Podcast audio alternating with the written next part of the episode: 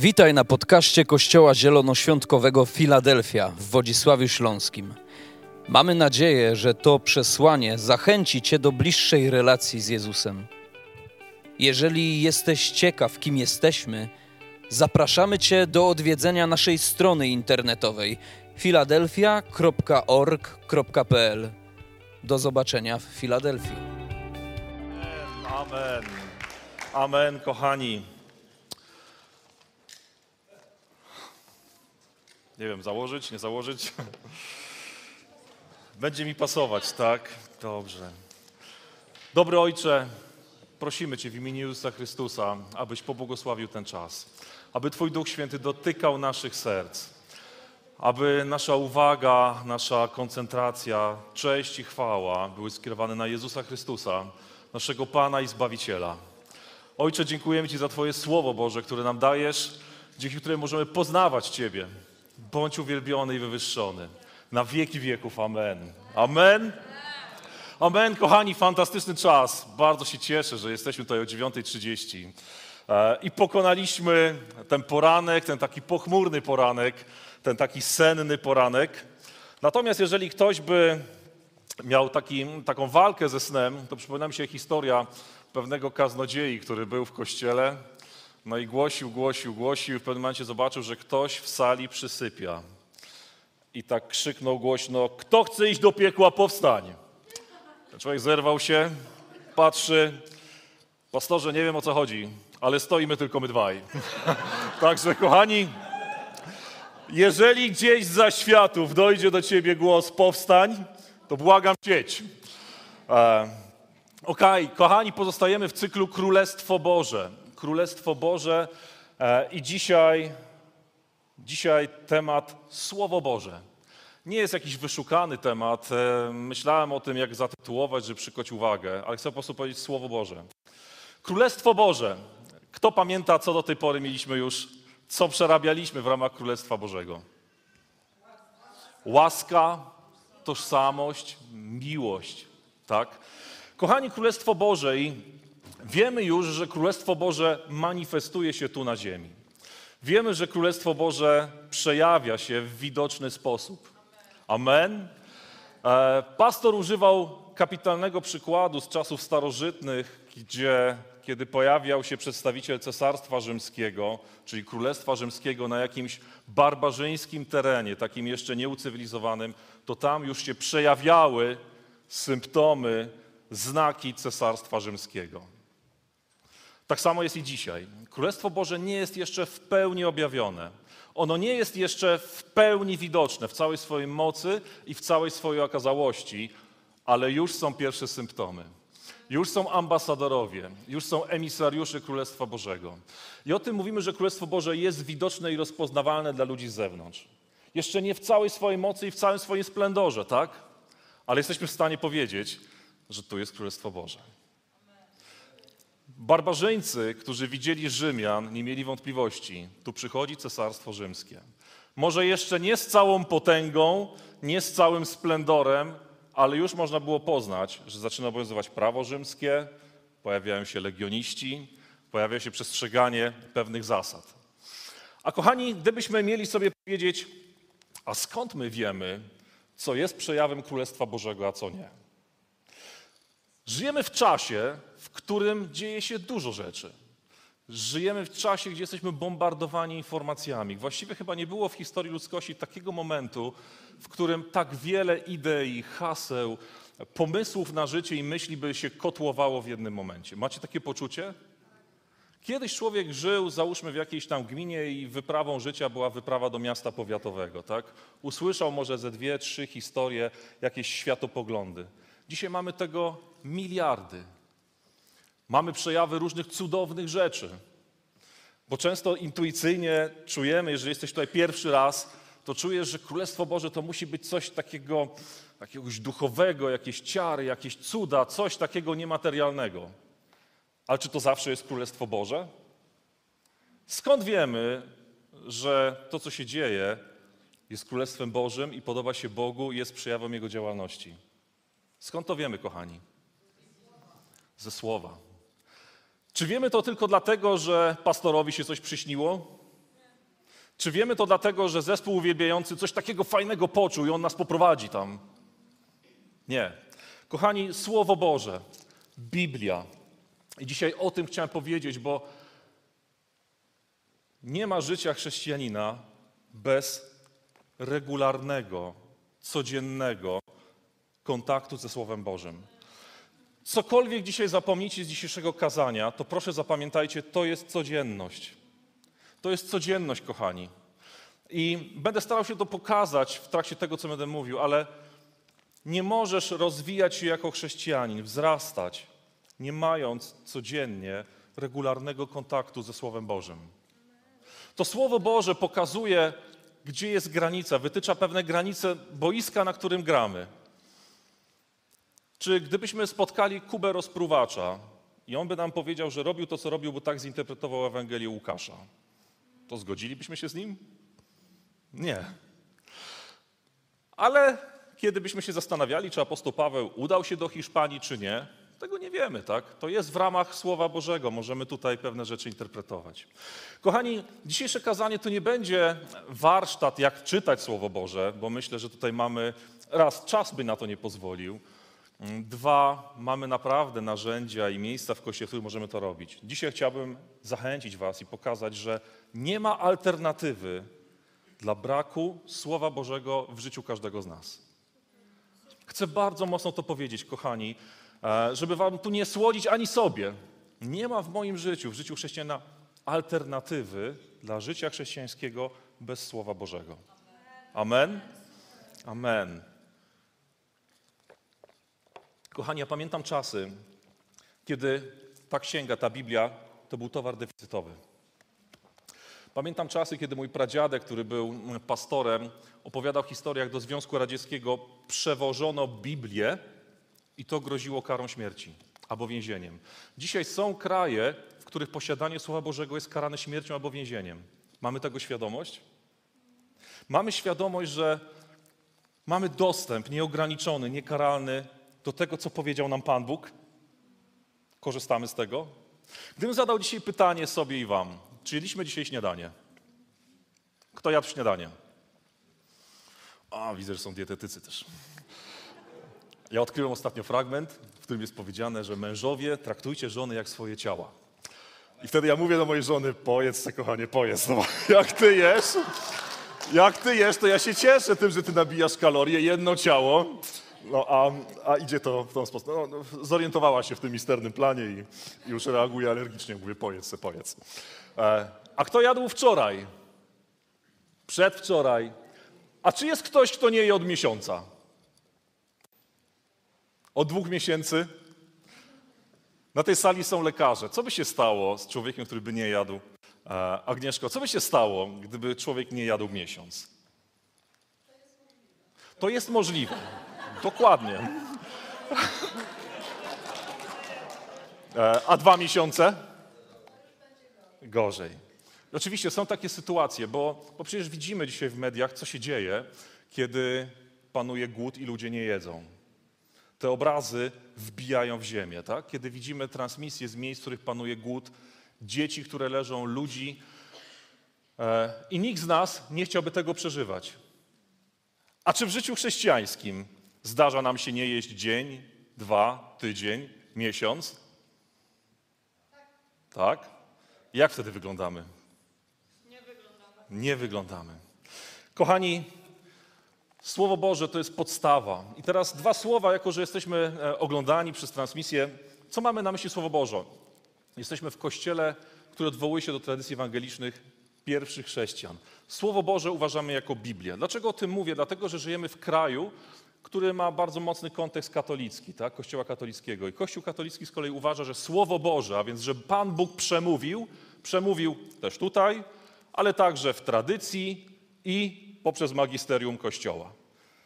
My wierzymy, że jedyne, co przemówił Pan Bóg i co jest dla nas punktem odniesienia i źródłem wiary i jedynym miejscem, w którym szukamy, gdzie jest Królestwo Boże, co się Bogu podoba, a co nie, jaki jest Bóg, jaki jestem ja, jest tylko i wyłącznie Słowo Boże, Biblia. Wierzymy, że Biblia jest spójna, nie przeczy sobie, że jest prawdziwa. Amen. Kochani, Bez Słowa Bożego można dojść na manowce życia duchowego, ale także i społecznego. W XVI wieku, kiedy dokonała się reformacja, więc kiedy Marcin Luther odkrył przesłanie Ewangelii, to odkrył go na podstawie listu do Rzymian. To, co się potem działo, to był masowe, masowe drukowanie Biblii. Kochani, nie byłoby przełomu, nie byłoby reformacji, wielkiego przebudzenia duchowego bez Słowa Bożego. Nie wiem, czy wiecie, ale wiecie, że Biblia, no, czy wiecie, a wiecie, że Biblia była księgą zakazaną? Była księgą zakazaną. I pierwszym, takim jednym z ważnych elementów ogólnego przebudzenia duchowego, ale także i społecznego, kochani, no bo wielu naukowców dzisiaj twierdzi, że wielki sukces Europy Zachodniej, gospodarczy, to także pokłosie i owoc przebudzenia duchowego. Jednym z przejawów reformacji było to, że Biblia była drukowana tysiącami sztuk i to w językach zrozumiałych dla ludzi. Po niemiecku, po polsku. Dzisiaj Biblia jest chyba najbardziej rozpropagowaną księgą. Ale to był początek. Początek tego, żeby spotkać się z Panem Bogiem i przemieniać swoje życie, kochani. Pierwsza rzecz, o której myślimy, to żyjemy w świecie, w którym być może wielu ludzi uważa, że Pan Bóg stworzył ten świat. Ktoś ruszył to wszystko do przodu i zostawił to, tak? Natomiast my wierzymy, że Pan Bóg stworzył ten świat i przemówił do człowieka. Kocha człowieka i przemówił w sposób zrozumiały dla niego. Kochani, mamy świadomość, jak wielki jest Pan Bóg. Ja nie potrafię go ogarnąć i nawet myślę, że nikt z nas nie potrafi nawet się pokusić o to, żeby ogarnąć wielkość Pana Boga, Jego majestat, nieskończoność, wszechwiedzę i wszechmoc. Mimo to ten wielki Bóg postanowił skontaktować się z Leszkiem Nowakowskim, z Mariuszem Komajdą, z Krzyśkiem Jadowskim. Jak tak wielka postać, tak wielka istota może się porozumieć z kimś takim jak my? Zadał sobie trud. Dlaczego o tym mówię? Bo musimy mieć świadomość, że Biblia mówi nam prawdę, całą prawdę, ale widzimy troszeczkę jak w zwierciadle, taki trochę zniekształcony jeszcze obraz. Ten obraz jest prawdziwy, ale nie cały, ponieważ my jesteśmy ograniczeni. Apostoł Paweł pięknie o tym mówi: Panie Boże, dzisiaj widzę jak w zwierciadle, ale przyjdzie czas, kiedy zobaczę twarzą w twarz i poznam tak, jak sam jestem poznany. Natomiast możemy z całą pewnością powiedzieć, że tu jest prawda. Biblia się nie myli. Ja dzisiaj nie chcę mówić o tym, czy Biblia jest zgodna z nauką, E, bo to nie czas i miejsce. Ja myślę, że mm, jest tak wielu naukowców, którzy dają wiarę Biblii, że to kładzie kres dyskusjom o tym, że Biblia to jest księga dla prostaczków, ludzi niewykształconych, takich, którzy, no może pasterzy z średniowiecza, którzy za każdym piorunem widzieli Boga, tak? Nie, Biblia, tyle ile było już ogłoszonych informacji, że Biblia jest nieprawdziwa, dzisiaj o tych naukowcach nikt nie słyszy. Jeden z takich głośnych mędrców, Nietzsche, napisał Bóg umarł. Ktoś zrobił żart i na murze napisał, a Bóg umarł, Nietzsche. Na dole ktoś podpisał, Nietzsche umarł, Bóg. Kto miał rację? Bóg.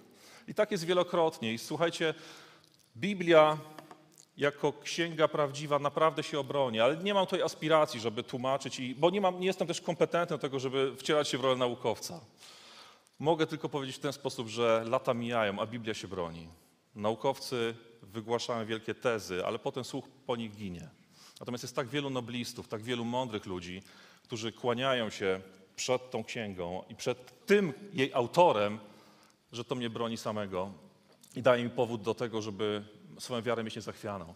Mm, Kiedyś ksiądz profesor Tischner powiedział taką jedną fajną rzecz, tak żeby troszeczkę zamknąć tą, ten, ten wątek. Czasami słyszymy i słyszycie w swoich otoczeniu, ja nie wierzę Biblii, bo, bo nauka. Kto się spotkał z tym? No, Nauka mi nie pozwala. Ksiądz Tischner zapytał, ilu tych ludzi lat spędziło w Harvardzie? Że, że tak mówią, że tyle, tyle badań przeprowadzili, tyle ksiąg przeczytali, że nauka im nie pozwala wierzyć Biblii. Najczęściej to jest tak, że obejrzeli jakiś program Discovery o Ewangelii Tomasza, Judasza i, i nie pozwala im to uwierzyć w Pismo Święte. Bardzo często jest tak, Józef Tischner mówi, że mówisz tak, że nie wierzysz, ale nie dlatego, że jakaś nauka ci nie pozwala, tylko to jest wymówka. Nie wierzysz z innego powodu. Bo to nieprawda, że jakieś badania przeprowadziłeś wielkie, kwantowe i to ci się kłóci z Biblią. To jest tylko wymówka. Nie wierzysz z innego powodu. Tak samo są ludzie, którzy na tej sali wierzymy Słowu Bożemu, pomimo tego, że czasami spotykamy się z informacjami, których dzisiaj nie potrafimy odpowiedzieć, prawda? A więc to jest inna przyczyna. Okej, kochani, a więc tylko pismo, tylko pismo w Królestwie Bożym określa nam, gdzie są jego granice co jest miłe Bogu, a co nie. Amen? Amen, kochani. Dzisiaj przeczytam kilka fragmentów. Jak widzicie, mam tutaj przygotowanego swojego laptopa. Trzy cale. Jestem takim oldschoolowcem, więc e, są tutaj przedstawiciele XXI wieku, którzy posługują się tabletami. Ja jestem takim trochę chrześcijańskim Flintstonem, po prostu uwielbiam e, kartki, uwielbiam, uwielbiam szelest kartek, ale jeżeli się w czymś pogubię, to wybaczcie. E, Myślę, że, że mogę was o to prosić. Kochani, Pan Bóg przemówił. e, Jeżeli będziemy patrzeć na Słowo Boże, to musimy pamiętać o jednej rzeczy najważniejszej. Centralną osobą w Piśmie Świętym jest Jezus Chrystus.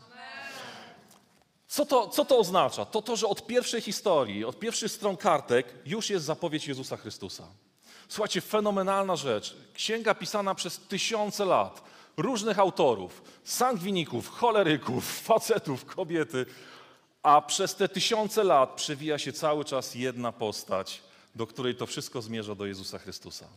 Jeżeli o tym zapomnimy, to trochę będzie to przypominało, jakbyśmy. Kto, kto kiedyś w dzieciństwie miał taką, takie zabawy, że tam kropki ponumerowane i łączyło się je linijką?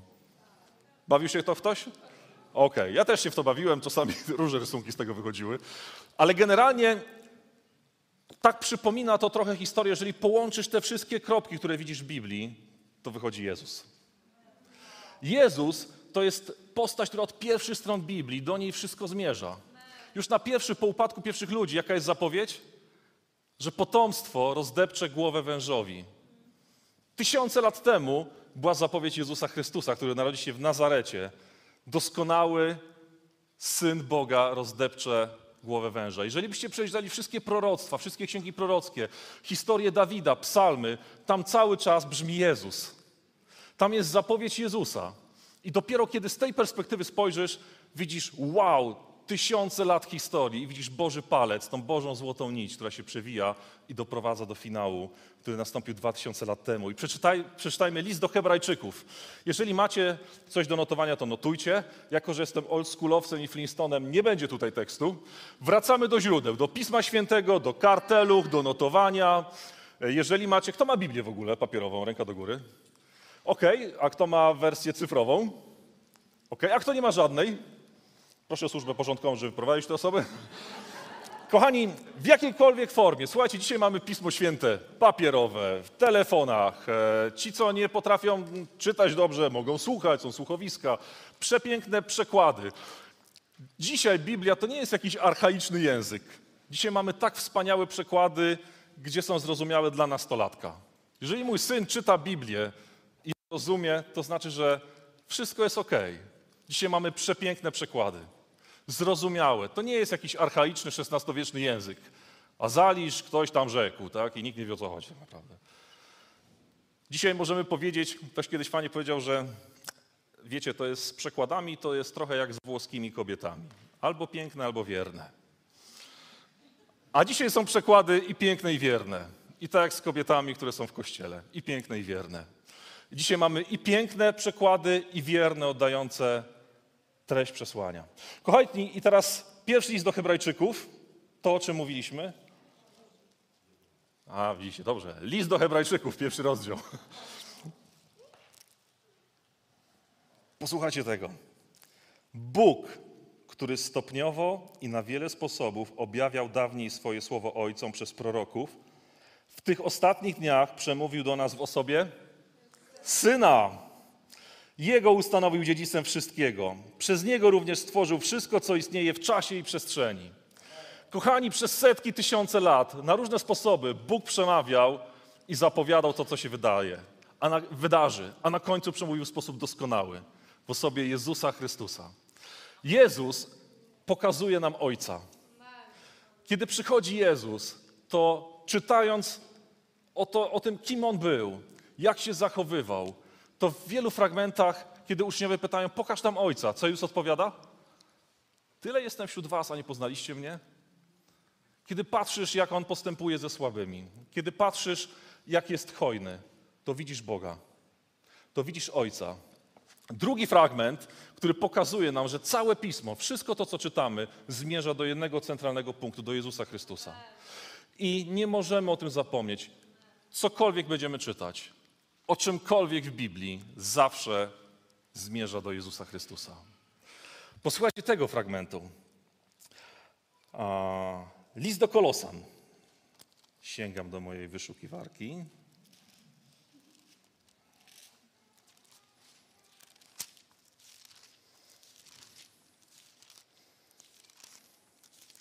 List do Kolosan. Posłuchajcie tego. Pierwszy rozdział od 25 wersetu. List do Kolosan, pierwszy rozdział od 25 wersetu.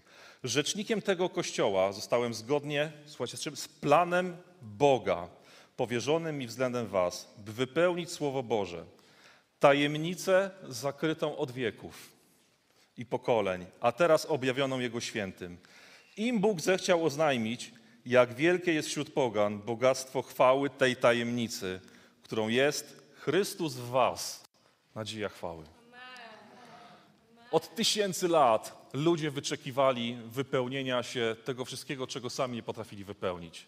Odpowiedzi na wszystkie znaki zapytań, na wszystkie pytania, które się pojawiały u Dawida, u proroków.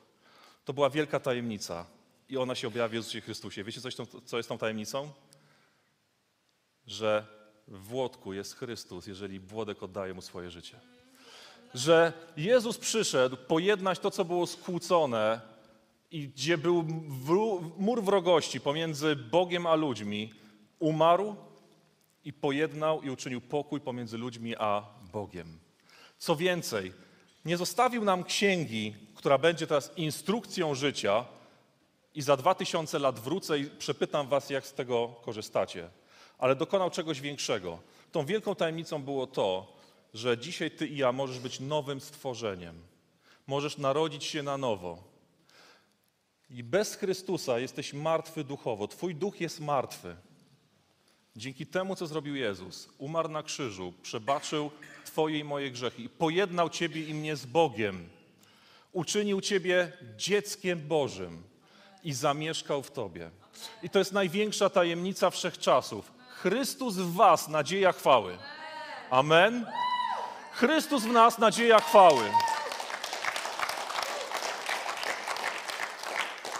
To nie jest tak, że dostałeś, Mariusz, teraz instrukcję i może się poprawisz trochę, ale jesteś z natury stary i zepsuty i nieprzemieniony. Nie, jesteś nowym stworzeniem, a w tobie jest Chrystus, a Słowo Boże będzie pomagało ci wzrastać.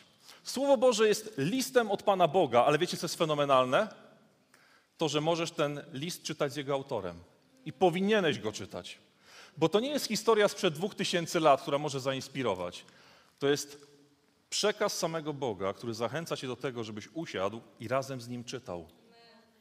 Słuchajcie, jeżeli nauczyciel matematyki stworzyłby podręcznik i wyobraźcie sobie, jak wygląda nauka, kiedy siadasz z tym nauczycielem, a mówi: Hej, Lechu, to teraz razem będziemy to przerabiać. Tutaj napisałem o dodawaniu, odejmowaniu, to ci trochę czasu zajęło, ok, masz takie zdolności, przejdziemy do mnożenia z czasem. Tak jest z Biblią. To jest przekaz Pana Boga. Jesteś nowym stworzeniem.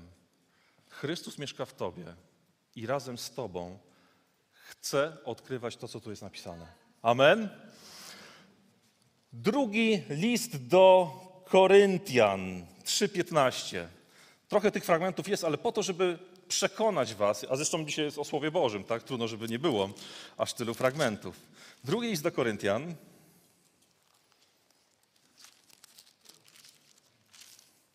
Trzeci rozdział.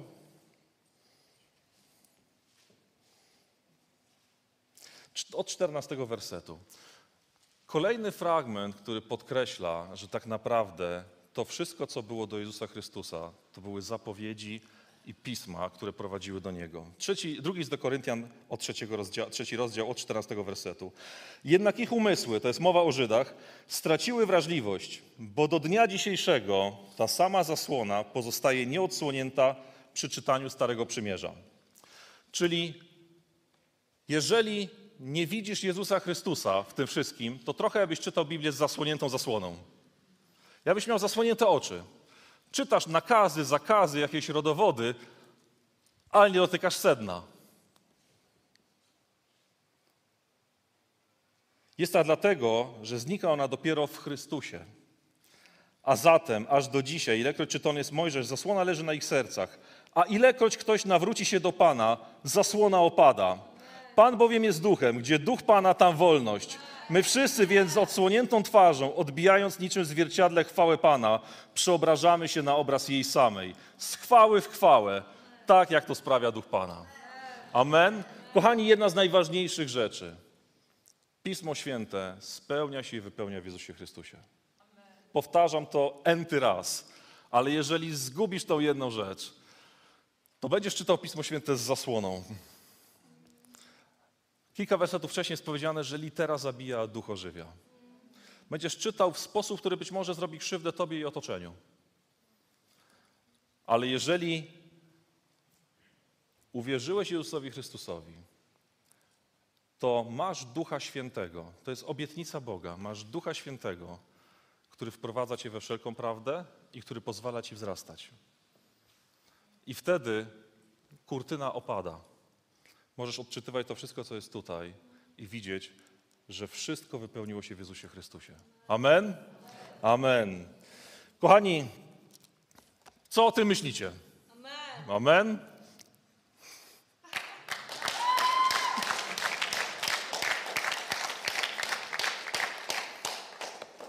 Czy ma ktoś jakąś chusteczkę? Tu szalenie gorąco jest.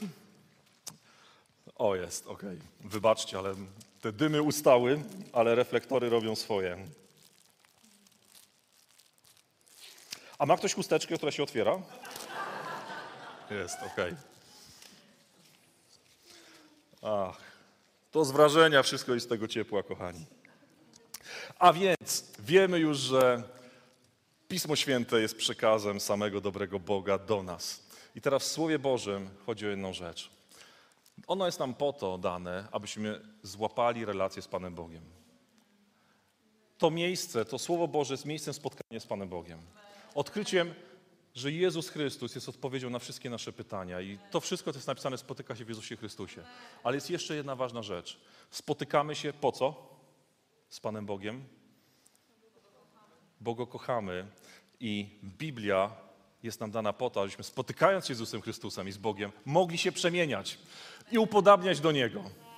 Kochani, to jest warunek tego, żebyśmy wzrastali.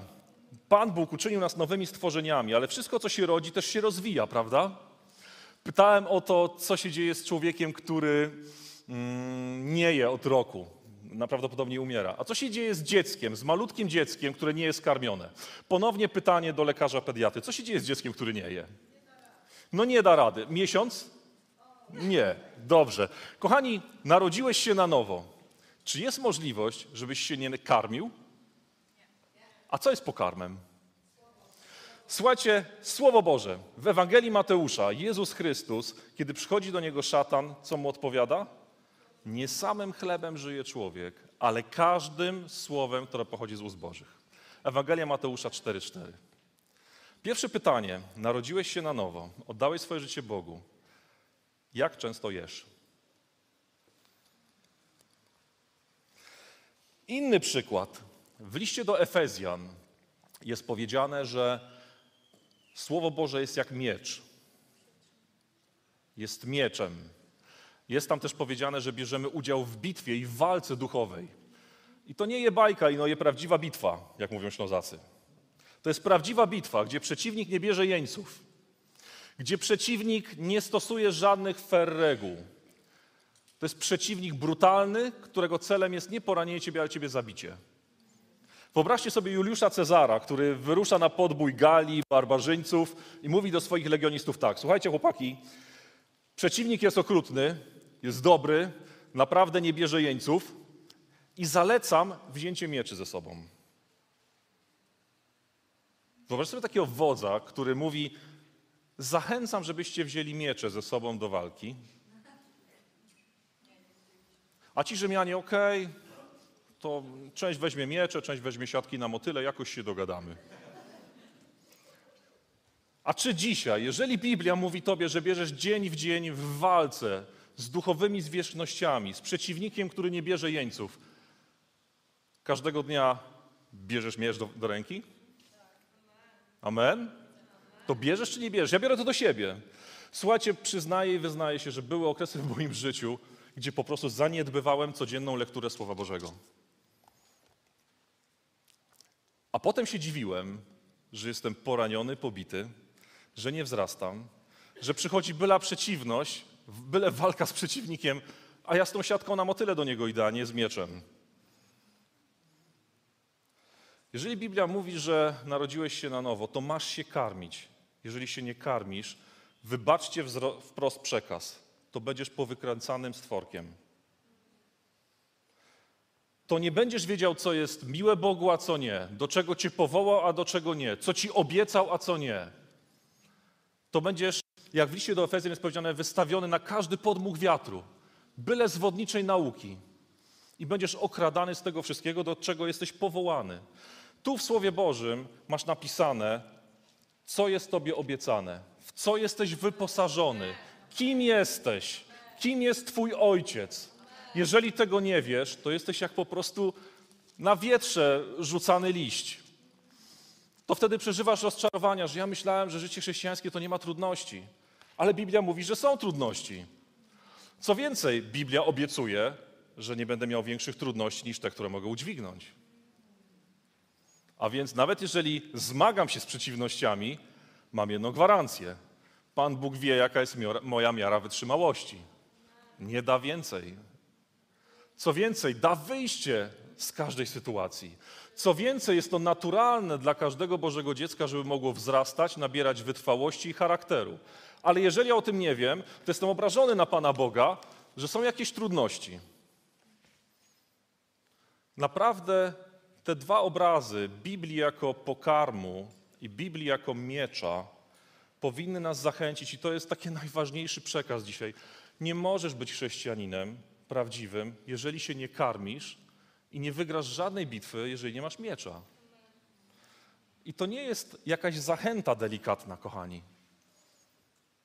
Ja nie mogę się potem dziwić, że w moim życiu są pewne rzeczy, które się po prostu rozsypują, skoro jestem bezbronny. Amen? Jakie znacie jeszcze porównania? Do czego Biblia porównuje jeszcze siebie samą, Słowo Boże? Światło. Chcesz iść jasną drogą, czy borykać się w ciemności i potykać? Ja chcę być światłości. Kochani, to jest chleb powszedni, codzienność każdego z nas. To Biblia pokazuje nam, gdzie są granice Królestwa Bożego. Biblia sama siebie nazywa jako pokarm, miecz, jako lampę. Dzięki Duchowi Świętemu możemy tą Biblię nie tylko czytać jako wskazówki, ale przede wszystkim jest to miejsce spotkania z naszym Bogiem. Jest to miejsce spotkania, ale także i przemieniania siebie.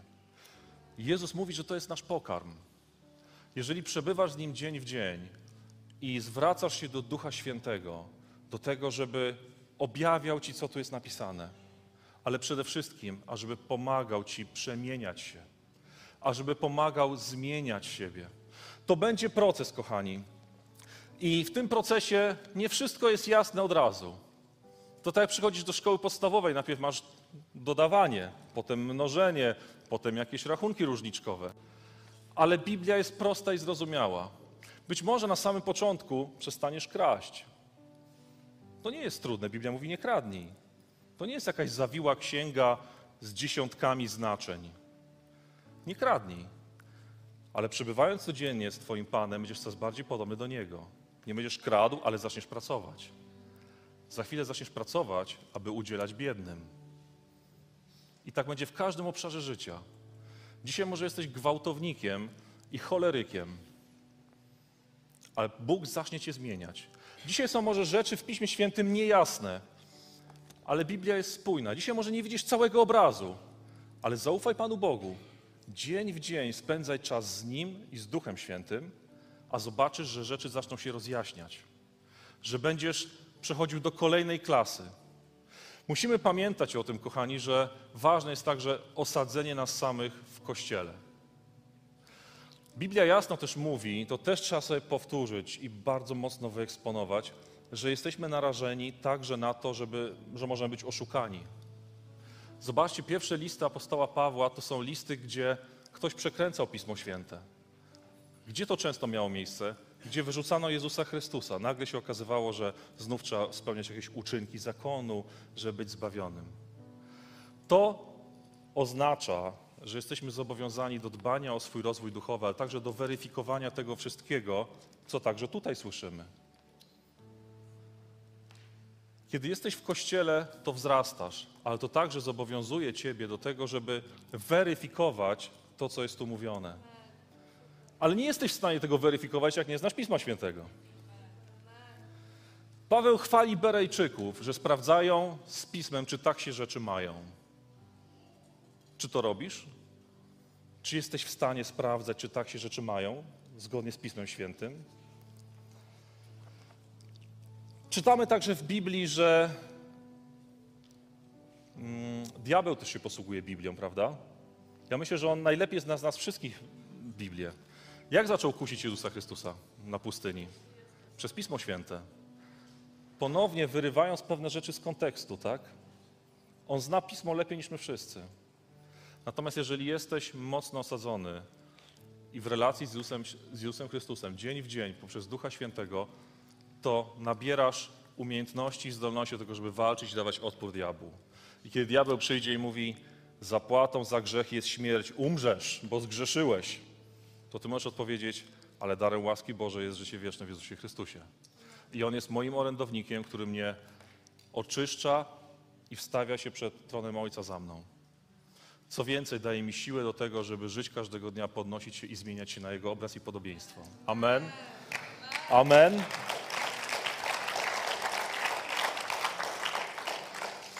Kochani, nic, co tu ja sobie wypisałem, praktycznie nie powiedziałem. To jest jednak, jednak tak, tutaj Gosia zaczęła grać, ja mówię, wow, gdzie ten czas? To jeszcze z godzinę by było. Więc, ale wierzę, że to, co wam powiedziałem, zachęci was do jednej rzeczy. Do tego, żeby codziennie studiować Pismo Święte.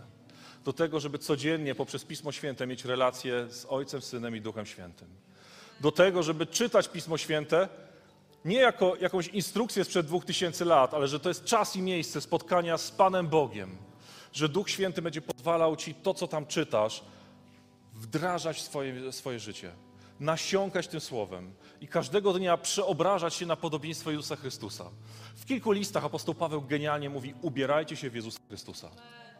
Ubieraj się w Jezusa Chrystusa. Zdzieraj z siebie te łachy starego człowieka i ubieraj się w Jezusa Chrystusa. Ale jak się Jezus Chrystus ubiera?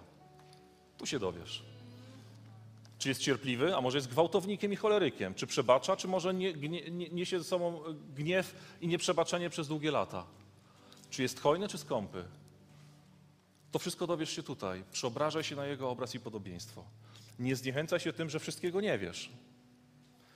Bo to jest tak w szkole. Będziesz się uczył krok po kroku. Bądź ostrożny i weryfikuj. Weryfikuj, co jest do ciebie mówione, także tutaj. Nie ma tutaj nikt monopolu, naprawdę. Jeżeli coś jest tobie przekazywane, weryfikuj to Słowem Bożym. Czy tak się rzeczy mają, tak jak mówili Berejczycy? A nade wszystko miłość. Kochani, w pierwszorzędnych sprawach jesteśmy zgodni, w drugorzędnych możemy się różnić. Jesteśmy zgodni co do tego, że naszym fundamentem jest Jezus Chrystus. A to, za czy można jeść kaszankę, czy nie, kiedyś Pan Bóg nas doprowadzi do wspólnego mianownika. A nade wszystko miłość. Amen. Kochani, kiedy czytam Słowo Boże, to przypomina mi się zawsze opowieść mojej żony, kiedy była w ciąży z Bartkiem. I ona mówiła w ten sposób, kurczę Lechu, pamiętam ten moment, czekam na ten moment, kiedy zobaczę jego twarz. Wiesz, dzisiaj czuję, jak on się rusza, jak dotyka, jak pije coś ciepłego, to on, e, to on reaguje. Kiedy śpię, on czasami mnie budzi, kiedy jestem zdenerwowana, czuję, jak się rusza w moim brzuchu. Ale wiesz co, czekam na ten moment, kiedy zobaczę jego twarz. I dzisiaj, trochę jak moja żona i mój Bartek, dzisiaj czujesz te ruchy, dotknięcia, czujesz, że Pan Bóg reaguje, ale przyjdzie czas, gdzie zobaczymy Go twarzą w twarz i poznamy tak, jak sami jesteśmy poznani. Amen. Amen.